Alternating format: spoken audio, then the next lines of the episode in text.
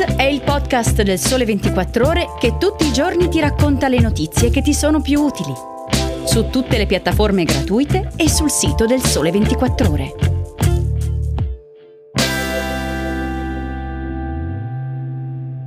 Ciao, bentornati all'ascolto di Start. Io sono Rosalba Reggio e oggi vi parlo di caro bollette, assegno unico per i figli e fusione nucleare.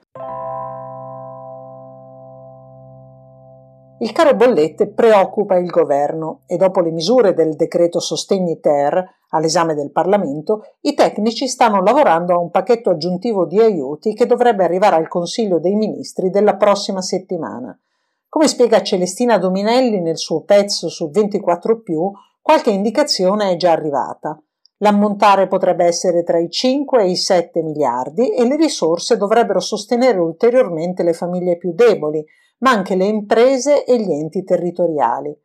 Per le imprese si lavora su due fronti. La prima misura potrebbe riguardare un meccanismo di scambio. In sostanza, il gestore servizi energetici trasferirebbe alle industrie energia rinnovabile elettrica a prezzi calmierati, in cambio di investimenti delle imprese in tempi determinati per la realizzazione di una definita quantità di energia fotovoltaica e eolica con l'obiettivo di accelerare il processo di decarbonizzazione. Questa misura per il 2022 e il 2023 dovrebbe costare circa 3 miliardi l'anno. L'altra area di intervento riguarda l'incremento della produzione nazionale di gas di circa 3 miliardi di metri cubi l'anno, per poi arrivare a una cessione a tariffe controllate ai grandi consumatori di gas. Il costo di questa misura dovrebbe essere di 1,5 miliardi per il 2022.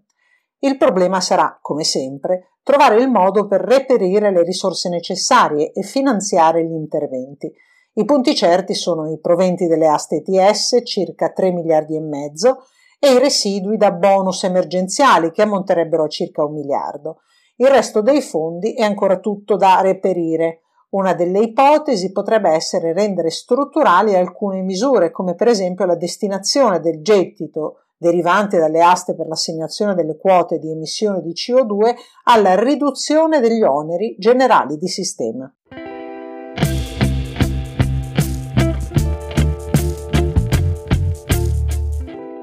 Il secondo argomento di oggi riguarda l'assegno unico per i figli. L'INPS ha comunicato le ultime istruzioni che hanno confermato per esempio che con l'ISE difforme il beneficio non viene perso ma sono molto i dubbi non ancora chiariti. Lo si evince dalle adesioni. Le domande di assegno unico universale, infatti, inviate finora all'INPS sono 1,65 milioni, per un totale di 2,74 milioni di figli beneficiari.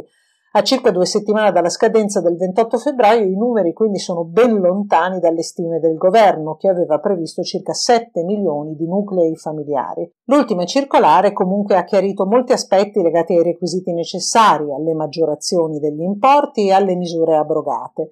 Il pezzo di Michela Finizio, riservato agli abbonati del Sole 24 Ore, le spiega nel dettaglio. In sintesi, alcuni dei chiarimenti. La domanda di assegno unico si può presentare anche in assenza di ISEE, ma in questo caso spetta la misura minima. Il diritto alla prestazione è esteso anche ai nonni se affidatari o in ipotesi di collocamento o accasamento eterofamiliare. Per i figli maggiorenni l'assegno è riconosciuto solo se il figlio è attivo, quindi studente, in servizio civile, iscritto al collocamento, in tirocinio o in attività remunerata meno di 8.000 euro l'anno. Hanno diritto alla prestazione anche gli stranieri apolidi, rifugiati politici o titolari di protezione internazionale. Possono beneficiare dell'assegno le persone residenti in Italia e anche i lavoratori frontalieri che pagano le tasse all'estero.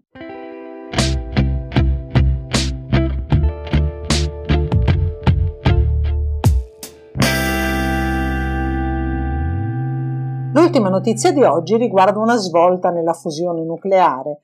Ricercatori europei e italiani di Eurofusion, il consorzio cofinanziato dalla Commissione europea che vede la partecipazione di 4.800 tra esperti, studenti e personale da tutta Europa, hanno ottenuto una quantità di energia mai prodotta che potrebbe creare opportunità nella produzione di energia pulita. 59 megajoules contro il precedente primato di 21,7 ottenuto nel 1997. Il record è stato raggiunto dal più grande e potente tokamak del mondo, situato nel Regno Unito alle porte di Oxford. I progressi raggiunti potrebbero alimentare i futuri esperimenti di ITER, il più grande progetto di fusione nucleare al mondo, attualmente in costruzione in Francia, per un costo di più di 20 miliardi di dollari. Per questa puntata di Start è tutto, se volete scrivermi l'indirizzo è rosalba.reggio-il sole24ore.com